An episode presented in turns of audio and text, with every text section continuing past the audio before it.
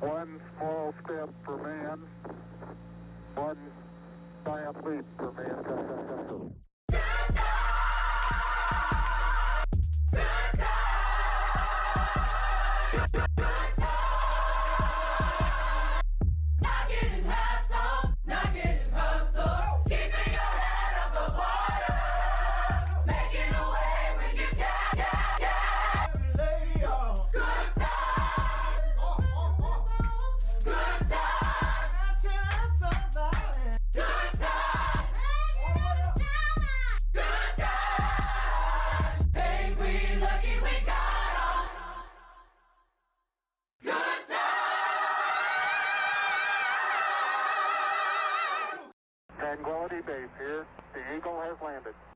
it do, what it do, what it do.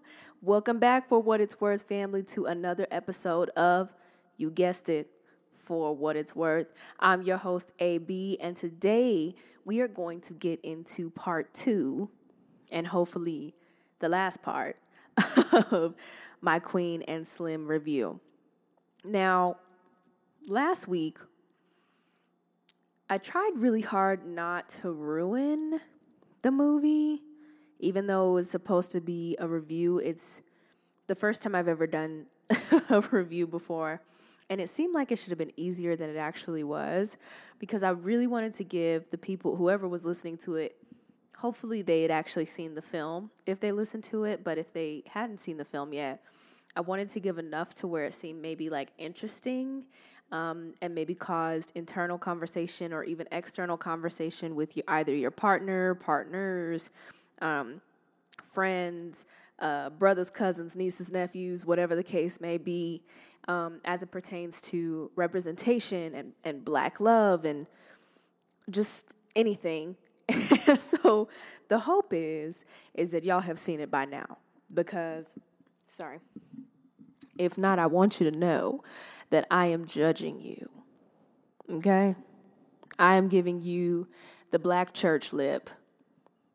I'm giving you the auntie, I'm not your mama look.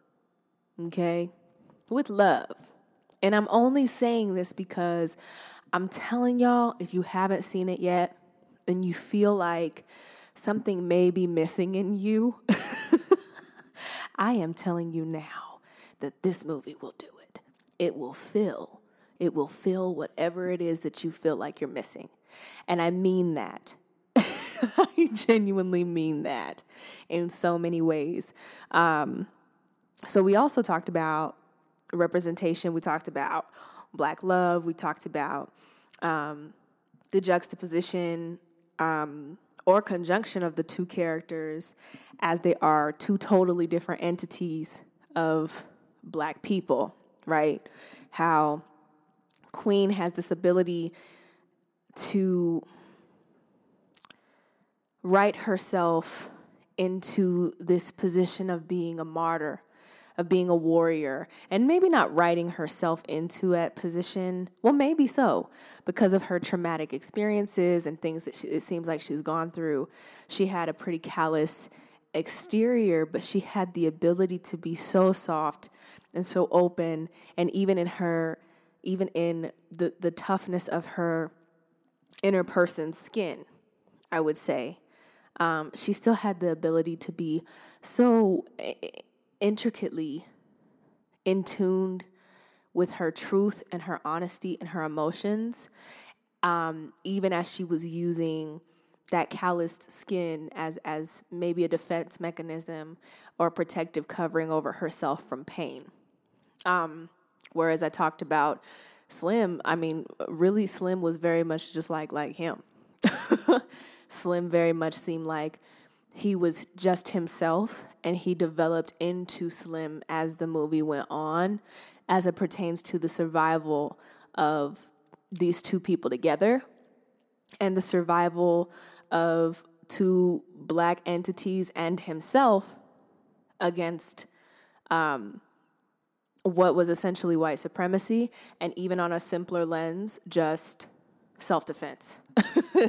like without all of the political lenses in mind, the survival of self defense is is just that. and he seemed very comfortable in his skin um, the entire movie, uh, at least to me, except for points where his status as a citizen was questioned, like whether or not he was a criminal because of what he did in self defense. It was in those moments where it felt like I saw him question himself in terms of um, how he identifies himself as a man, as a black man, and as a human being. Um, but this episode, I really want to just dive into the entirety of the film and why I feel so strongly about it. First of all, shout out to Motown Records for making um like purchase like packet merch packages for the people. I definitely purchased and I may purchase again. Um, they have this whole thing going on right now where you can buy um, multiple t-shirts or you could buy a t-shirt, a long sleeve. I think they may have a hoodie as well, and then you could also get a digital copy of the Queen and Slim soundtrack with that. But you can also get like a CD. You can purchase the CD or you can just get the digital soundtrack. But if you buy any of the apparel, they have included a digital copy of um, the soundtrack in the purchase that was not i'm just i'm just telling y'all this like i'm just trying to be the homegirl on the other side i'm telling y'all this so for those of you who have either seen the movie yet and love it as much as i do like it is actually ingrained into my dna at this point um, or haven't seen the movie and have not yet allowed it to be ingrained into your dna but are almost there get on the things okay get on the things that is not a promotion that is not a paid advertisement that is just somebody who loves you directing you to something that also loves you too. Okay? Just just indulge. Just do it. Um so I am going to start from the very end. Now, again, I'm issuing a spoiler alert because I've already talked about um, the bulk of the beginning of the film. I didn't really get into the middle of the film. And I feel like I want to start with the end. Um, I want to begin with the end because I had no anticipation of feeling the way that I felt at the end of that at all. Um, well, should I start there? No. We're going to we're just going to continue from where I was. So uh, if I can remember correctly, I ended um I still I think I still ended at basically the beginning of the movie. Like legit, I, I really genuinely think I ended the last podcast where they're still sitting in the diner. Yes, I do remember that because I remember talking about the concept of the fact that these people. Okay, so when the movie starts and they're in the diner, you can clearly see that they're on a date, but the energy is off. Like you could tell he was uh, Slim was minding his business and enjoying whatever it was he was enjoying, regardless of her enjoying it or her even enjoying him, and not in a way that was disrespectful. It just seemed like he was so he was so comfortable in himself that regardless of how the moment went, like he was gonna be in that moment and he was gonna be his full true self in that moment. And I love that. Um, but it was so interesting to me that the, the, the concept behind that meeting, right? That being their beginning, um, and going through the movie, realizing that these two people may have never seen each other again.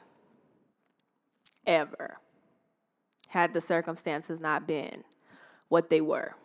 So I want you to keep that in mind as I'm continuing to talk through the through through this episode about the the development of these two characters as individuals and the development of them as an entity in their world. Um, once they leave, I think what I found really beautiful is that first of all, I, Slim's music like I love them both. I just I just love them both so much. But he has a, a very similar vibe, I would say, to mine, um, in terms of how he expresses himself through the music he chooses, whether it was through the gospel that at, at some point once they finally started running in the beginning of their run, she was not into that shit at all. And as I talked about the in the previous episode, she was basically atheist at this point. she she did not have a belief in any higher power, let alone um, the the Christian God. Um, but what I love about their character in the beginning of the movie, after they leave the diner, is that even in that kind of awkward exchange between the two of them, you can already start to see Queen open up herself to Slim um, as he's driving her home. And in hindsight, what was even more important to me in that moment was once he finally gets stopped by the cops. Mind you, she's she's a lawyer, okay? Once he finally gets stopped by the cops, she immediately assumes a position of protection over him, asking him questions like, "You got any weapons in the car? You got any warrants?" Like really helping this brother.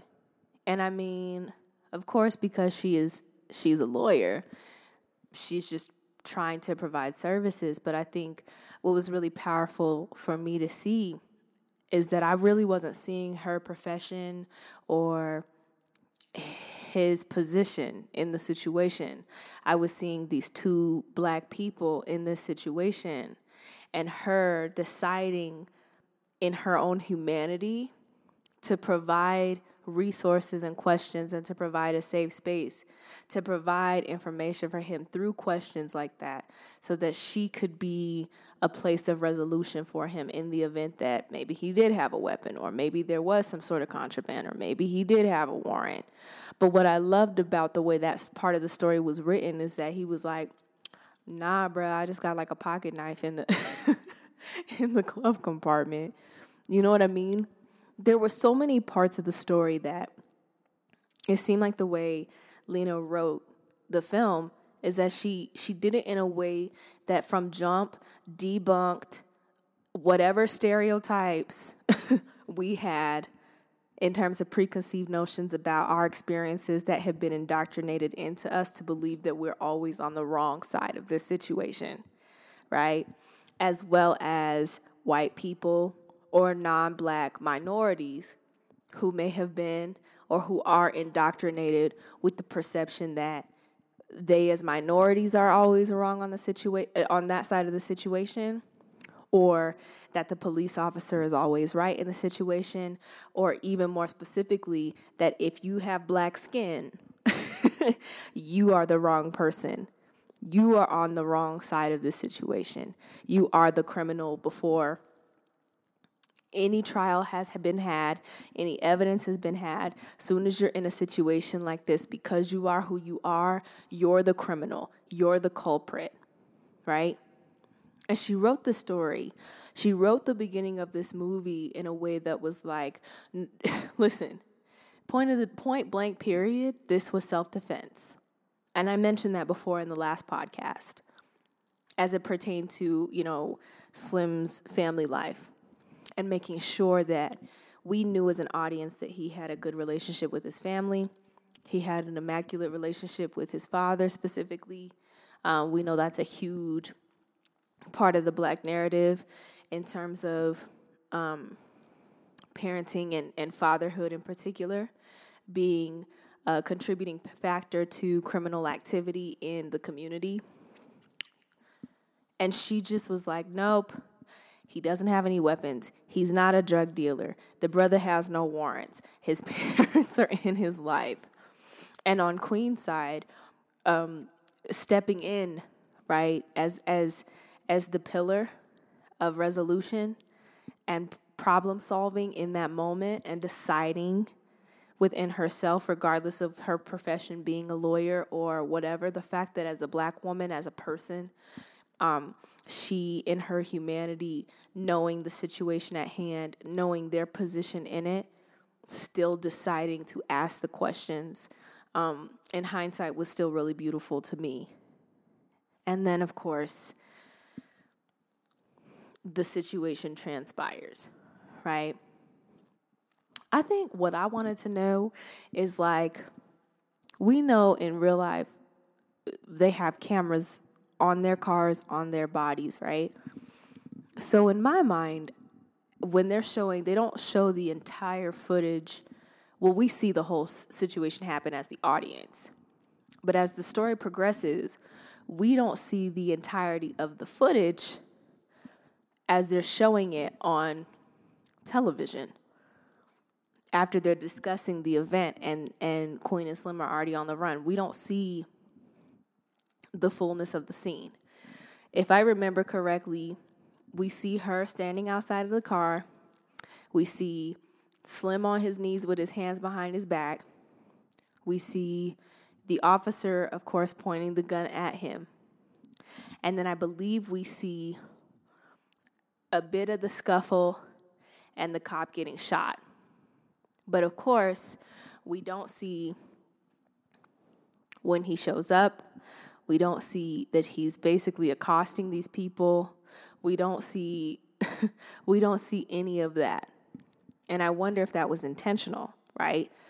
To provide an element of us seeing how media and how the news um, manipulates information that they show to us in situa- in any situation in situations such as this as well where we're only fed certain types of information to perpetuate a certain narrative of a story right that continues to perpetuate the idea of, of black bodies being threatening and black bodies being criminalized right? I, I wonder if that was part of her writing process but i digress i digress.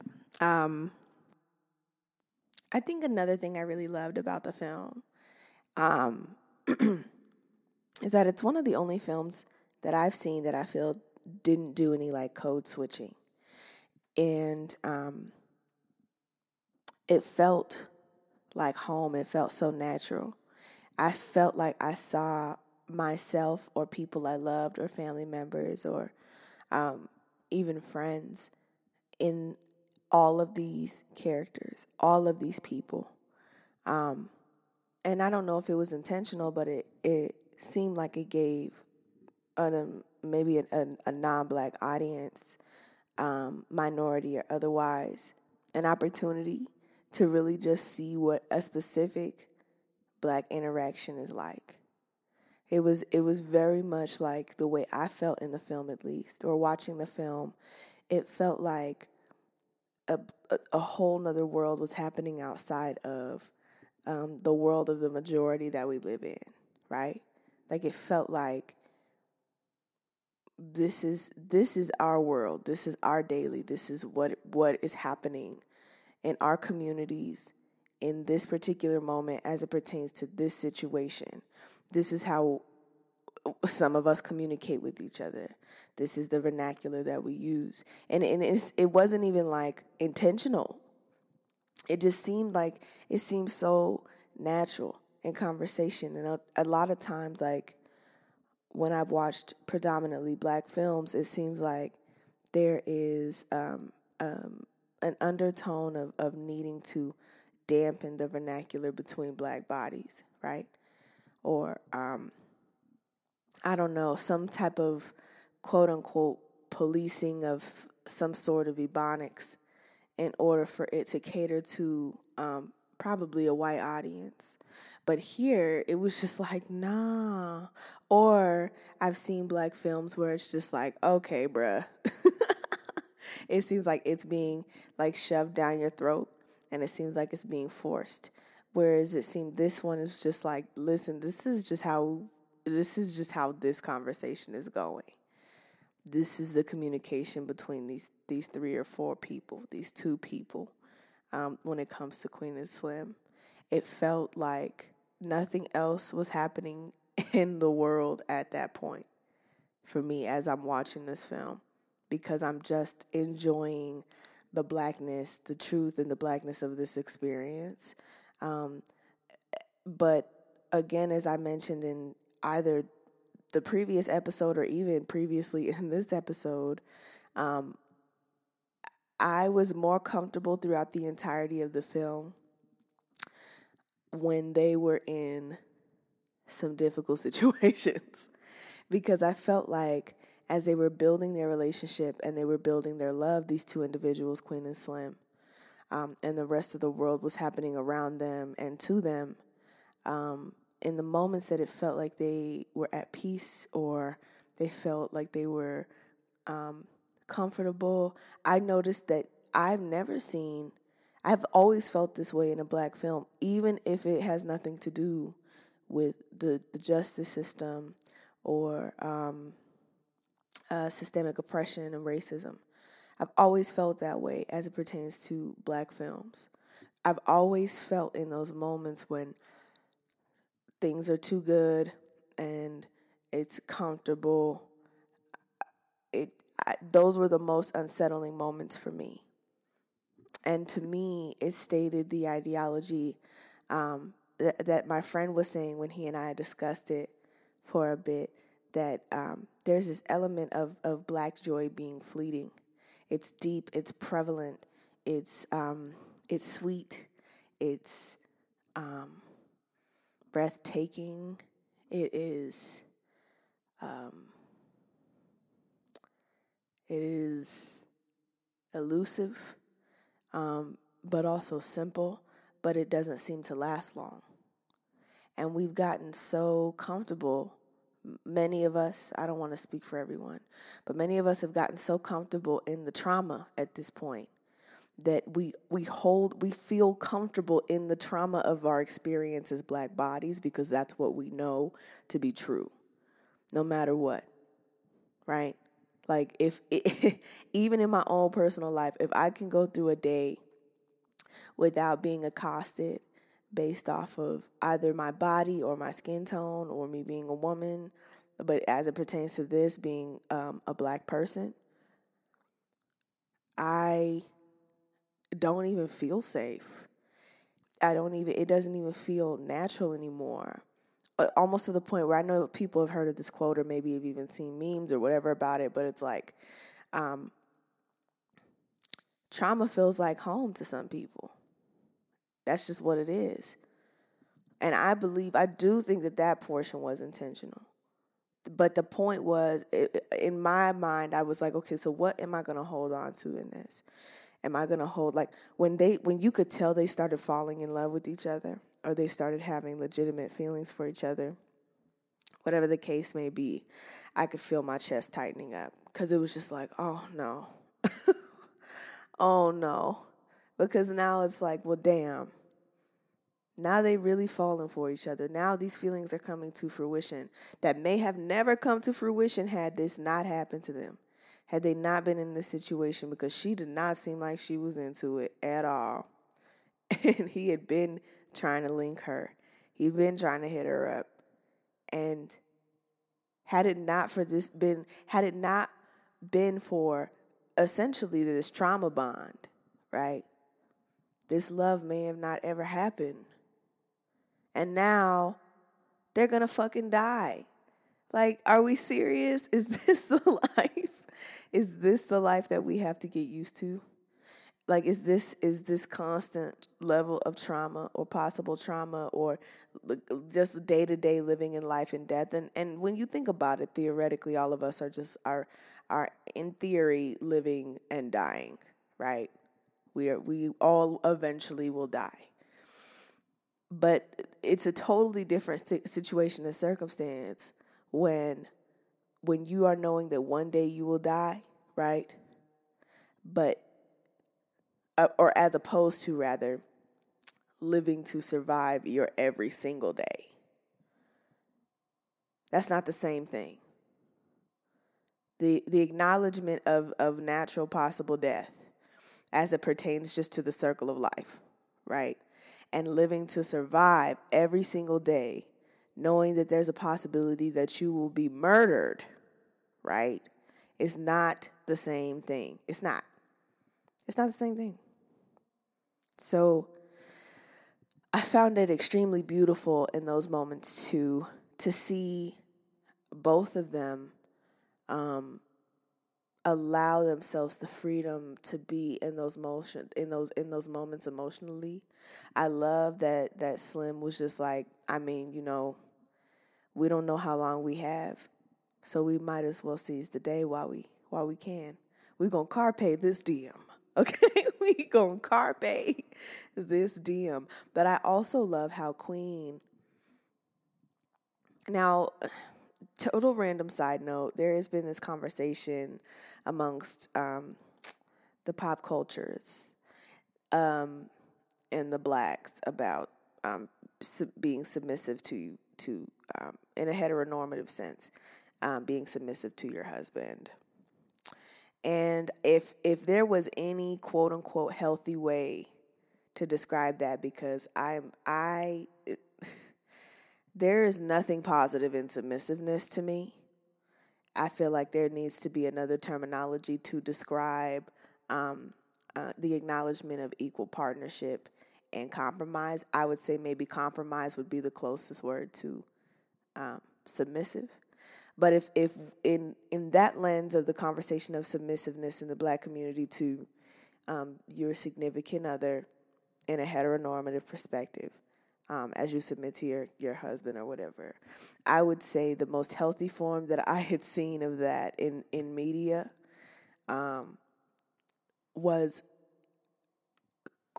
was Queen's submissiveness to the moment while she was with Slim. It it never seemed like she she submitted to him, right?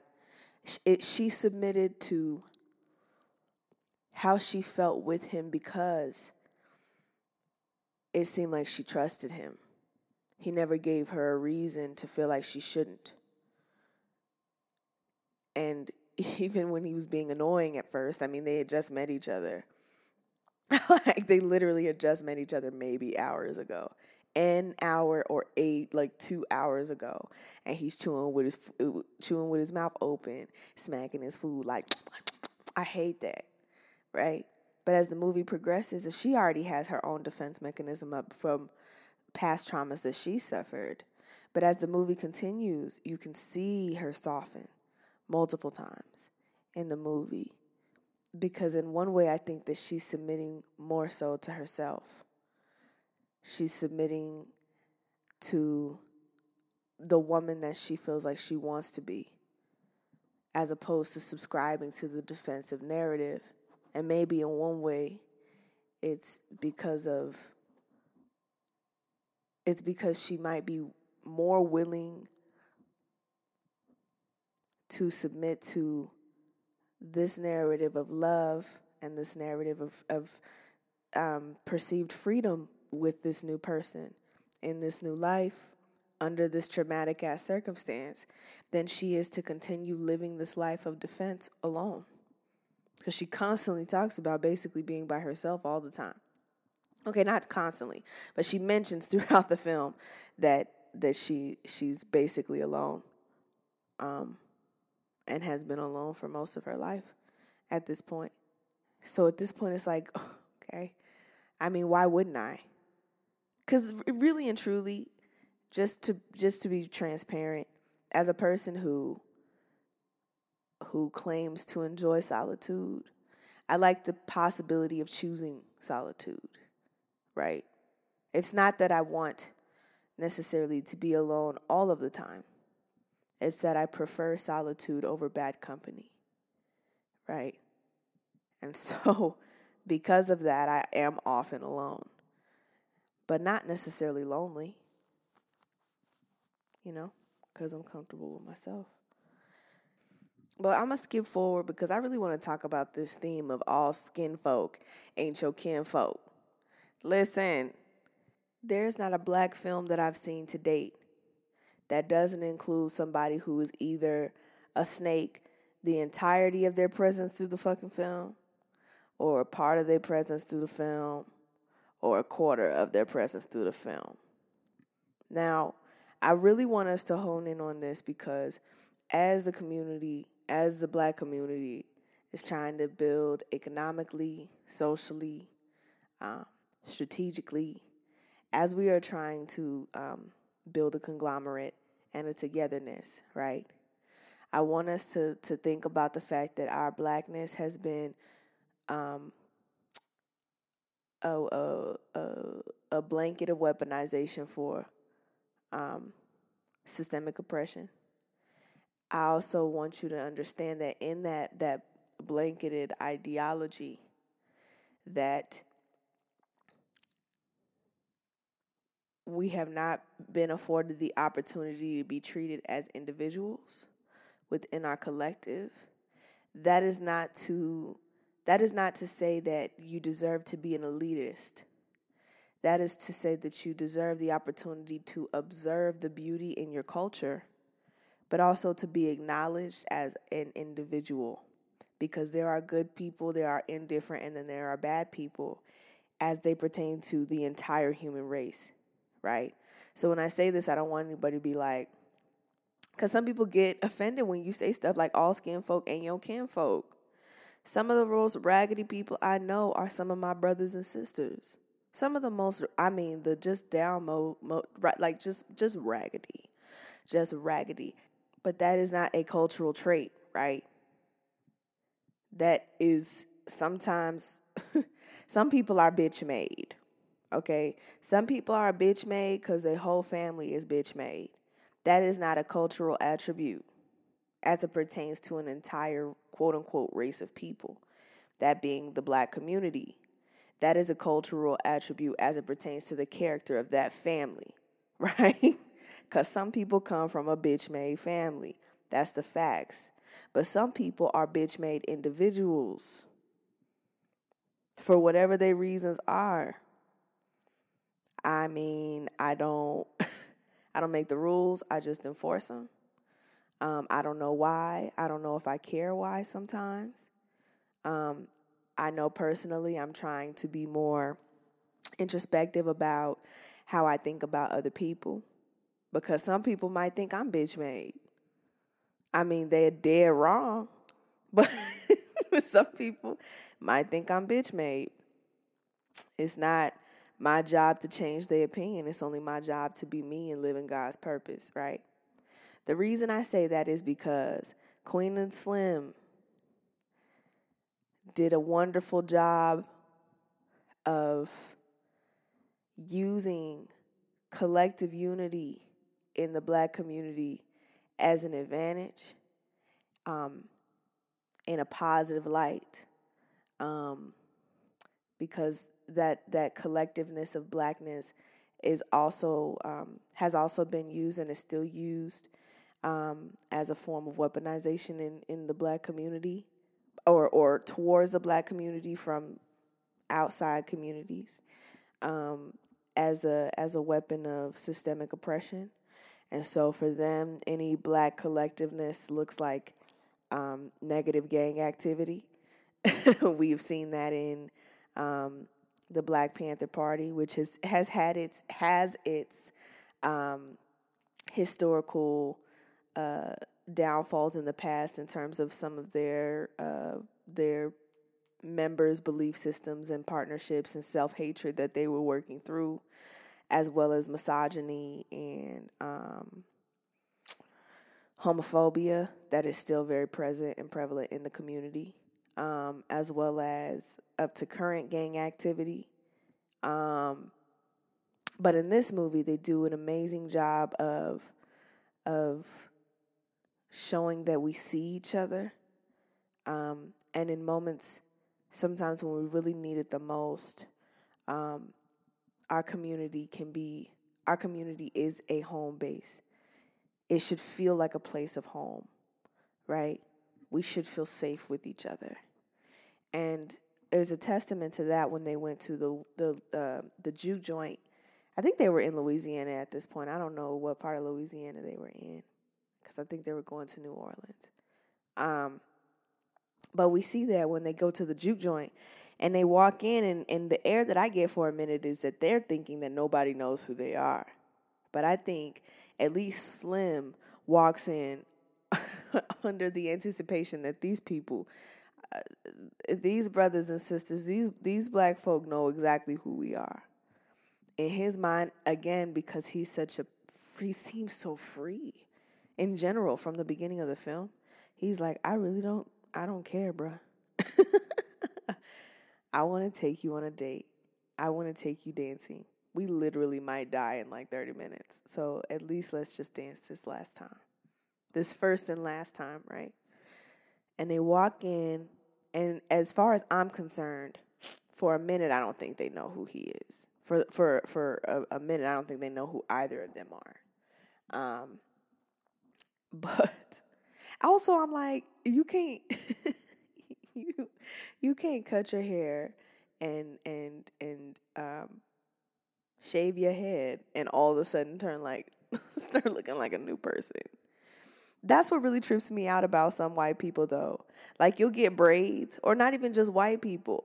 It could be other people of color who maybe don't change their hair. They don't know what a ponytail looks like or they've never had experience with black people. But like you'll come to work with your natural hair out one day, come back, take a day off, come back to work with your hair braided, and all of a sudden you have a whole new fucking face. What type of Valar Morghulis type of shit do you think we be on? Like I just I just want to know. I want to know how all of a sudden I change my hair and I have a new face.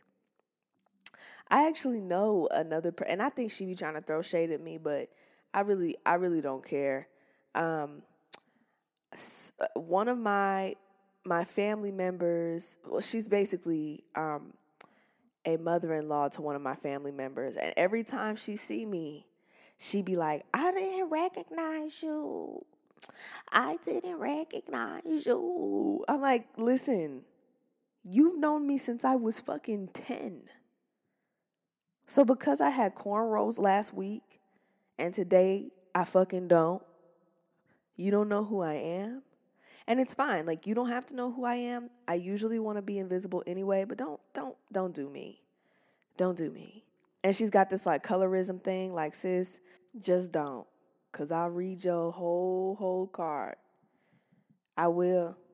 I hurt your feelings. Listen, I, I was told to respect my elders, but you looking real fucking young the way you acting. You looking real immature. Okay? real immature. But as they're walking through the juke joint, at first for me, well, as I was receiving that um, from the screen, I, I genuinely didn't think they knew. And then they have this beautiful moment with each other where they're just like, they're in each other's heads, but they're like in their own head and it's like they're talk they're the nonverbal communication in that in that scene was just like yo. And then he's he's looking around you know. Or he goes to get the drink and the bartender gives them the drinks for free. He walks over and lets her and lets queen know that that they everybody in there probably knows exactly who they are. She starts low key wilding. He's like listen just chill. Just vibe with me I love that about him. I love that. Listen to the folks out there who may be looking in this direction. If you can't calm me down like that, because I'm usually wilding out, I can't do it. He just he just was so like, listen, it's a vibe. He wasn't like he just was allowing her to to to do what she was doing in her head without allowing what she was doing in her head to affect what was going on in his head. And he was just like, "Yo, let's just chill." And so she starts looking around and everybody's, you know, everybody's giving them that nod. The people in the community know the nod. And it just felt like, yo, like this is great the, the reason I'm talking about the all skin folk ain't your kin folk is because we know brother at the end of the movie with the fucking gold teeth. Listen, there are people in your life right now that you love, that you're friends with. And that man was a full blown stranger. I knew I knew that that man the, the moment that he walked up with that gun, I knew the moment. The moment I said this movie's fucking over. I just felt it. And he seemed like he would have been a cool ass dude too. Like, but there are people in your actual life right now who are ops and they are operating against you for their own fucking benefit. And here's the thing some people will operate against you just because they don't want you to succeed, not because they're operating under their own benefit. Those are the people that fucking freak me out. And they could be skin folk, they could be kinfolk, they could be the government, which is clear. They could be anybody. You got to keep your mind right. You got to keep your energy straight. You got to keep God in your path standing before you because you'll have that intuition. And honestly, there were moments when when so let me let me backtrack. Queen starts freaking out. She hasn't been sleeping, but she's freaking out for a good reason. And I connect with Queen on so many levels because listen, at that point, even I was having a panic anxiety attack. Like I was in the theater, like literally grinding my fingernails across the armrest of the of the seat at the movie theater. Like like like literally, I was like scraping my nails because I couldn't. I just it was so much. It was so much. So she starts freaking out. He tells her to go to sleep, and they have another beautiful moment where he tells her a story. Um, and it was it seemed like it was just a story. Like I tried to unpack it, but it seemed like he was really just trying to comfort her and tell her a story. Um, so apparently they're in Florida and they fall asleep basically in the middle of nowhere. And he's like, "Yo, where's the house at?" And then at that moment I was like, "Oh shit, here we go." So like when I'm afraid, I'd like plug my ears I'll watch a thing, I will, I'll watch something, but if I have to hear the actual sound of it, it'll freak me out because sounds really stay with me. I'll forget what something looks like. I can forget what a thing looks like. But if I could hear the sound, that shit will stick to me, and the sound is what makes me feel. So I had to plug my ears. My ears were plugged for the whole last 20 minutes of the film, I'm telling y'all. So he falls asleep. They both fall asleep. They wake up. This brother walks up to the car with a buckshot. It looks like a, a biscuit shotgun. And he walks up with the shotgun to the car and he taps on the window. And at that moment, I was like, if they tried to run, he was going to try to kill them. Because either way, he was going to get the money. Dead or alive, he was going to get the money. Okay? He was going to get the money. So he's talking to them. Um, it looks like he's just going along with the story. Um, and for a minute, I thought he was an op. Like I, I thought he was he was an op, but I thought he worked specifically for the cops. I thought he was undercover. Um, but no, he was he was a, just a brother. Um, and they look at each other. they look at each other, and it's like he's dropping hints after hints after hints. He's like, they're looking at each other like, how do we know we can trust you? He's like, do y'all have a choice? What y'all gonna do? Sit here till the clock cops show up? Soon as he said that shit, I would have hit the gas, bro. Is I'm out. We gonna drive as far across these fucking keys as we can get to. We gonna hijack a plane and maybe crash into the water. I don't know, but not here, not today. Um, and they get to his trailer He's talking on the phone. Slim starts getting hasty. And to me, this is like maybe the second time, well, maybe the, the third time that it seems like Slim is has has kind of lost his cool at this point. And he and when I say lose his cool, cause cause Slim is pretty like even kill the whole film.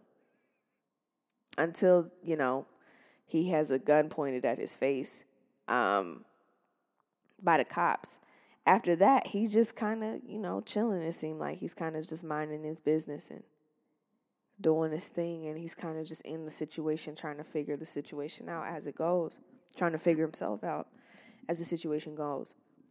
And uh, the brother's on the phone talking to the person who's allegedly supposed to have, excuse me, allegedly supposed to have this this plane that they're gonna they're gonna get to Cuba on. And um, man, soon as he says, um, they'll have the plane for you tomorrow. It just like it just was a whole down spiral. And I noticed like even though I had my ears covered, I was that was the most comfortable part of the film for me cuz at this point I was like, well, the shoe's dropping. Now I'm just waiting for it to hit the floor. The shoe is dropping. I don't know what it is or what it was about this brother that I just felt like this man is an op. The movie's over. The movie's over. I knew they wasn't gonna make it out alive. I just knew. If they had did a switch switch in the film and somehow these fools ended up alive in Cuba somewhere and lived happily ever after with their kids and stuff, listen, that would have made that would have that would have I would have given the film a hundred a hundred and ten percent. Cause I, I love the film so much that I probably would have given it like if I have to rate it off of like tomatoes or whatever the hell, I probably would have given it like a good ninety six percent. For sure. But if they had survived at the end, if they had made a way that made sense for these two black people to survive this situation, bruh, I would have given it 110% for sure. So I'm telling y'all, when they hopped out that car and started slow traipsing to the plane, I'm like, what the fuck are y'all doing? what are you doing? The man like slowly turns his blades on and you're looking in the back and I see that first cop car pull up. I was like, oh no. No, no, no. Like my heart just fell my heart fell. And I realized because even though I was more comfortable in the traumatic moments between the two of them, I still wanted that love to happen. And I still wanted them I still wanted them to live. I still wanted to have that opportunity. I wanted to see their love come to fruition until the day they died naturally without being murdered. I still jumped when they shot her right after he told her that she was his legacy. Whew. And I just like bawled. As soon as they killed her, I just bawled. And then when he picked her up and started walking with her body, right? When he held her up and like mind you, she like as a total lifeless body, right? He picks Queen up and he walks with her and he holds her to the end. It just was like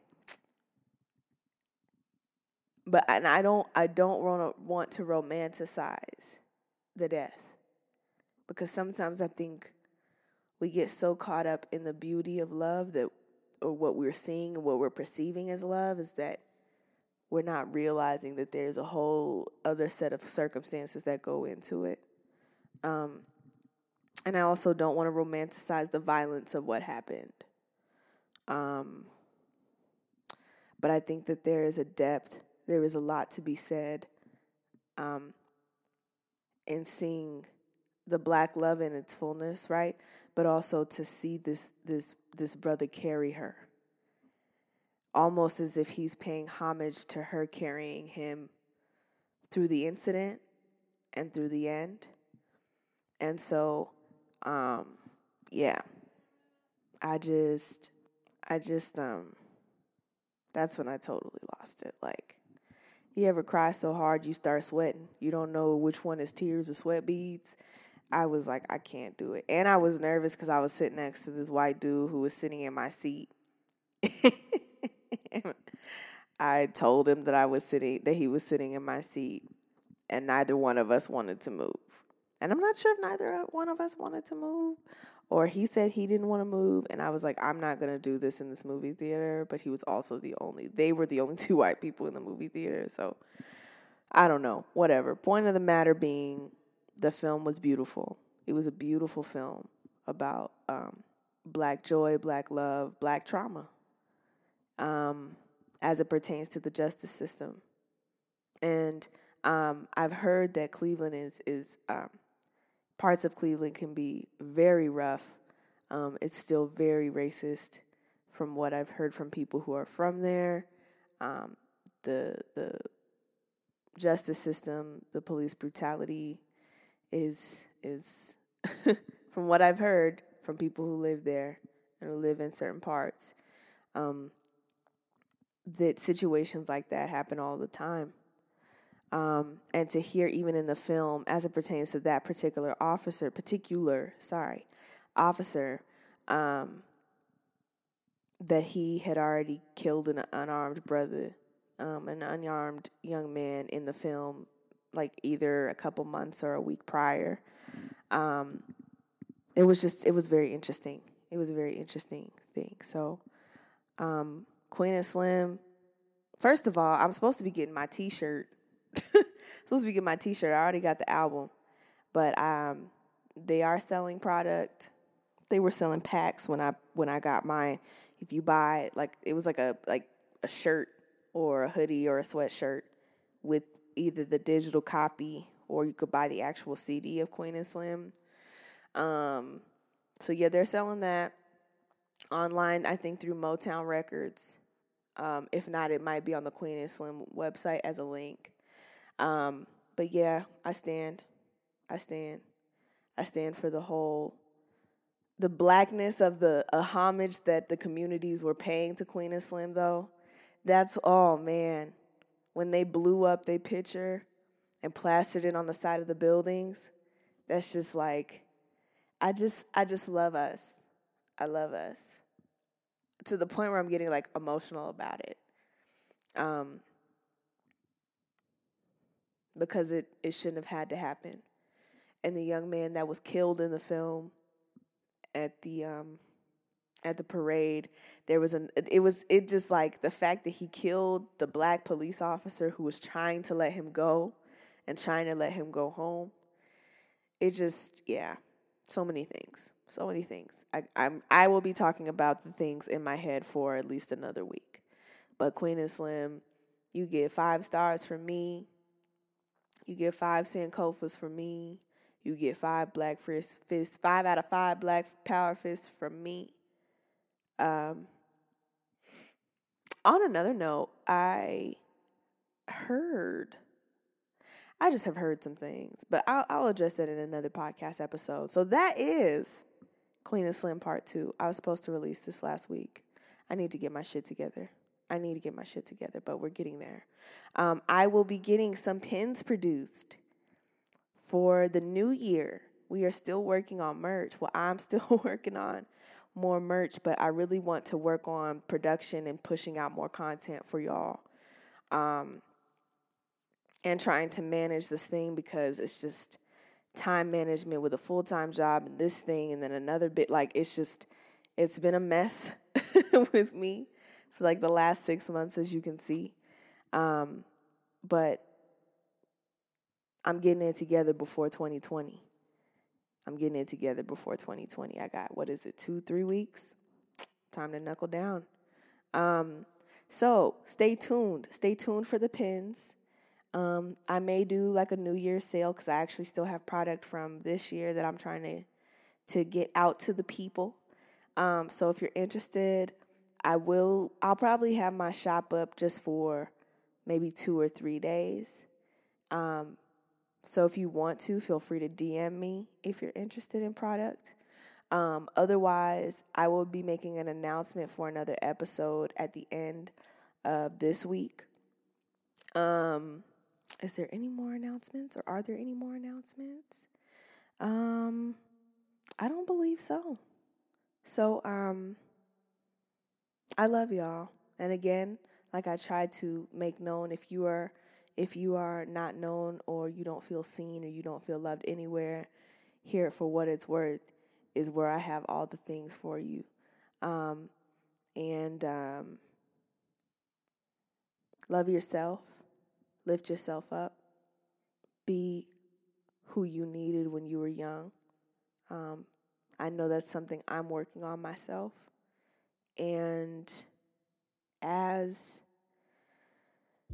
this life gives you lemons, man, like Beyonce said, or I think that was Miss Tina Lawson said, you know, you make lemonade out of that shit. Lastly, but certainly not least, remember that these people can do all things through Christ, but play you. Love you. Bye.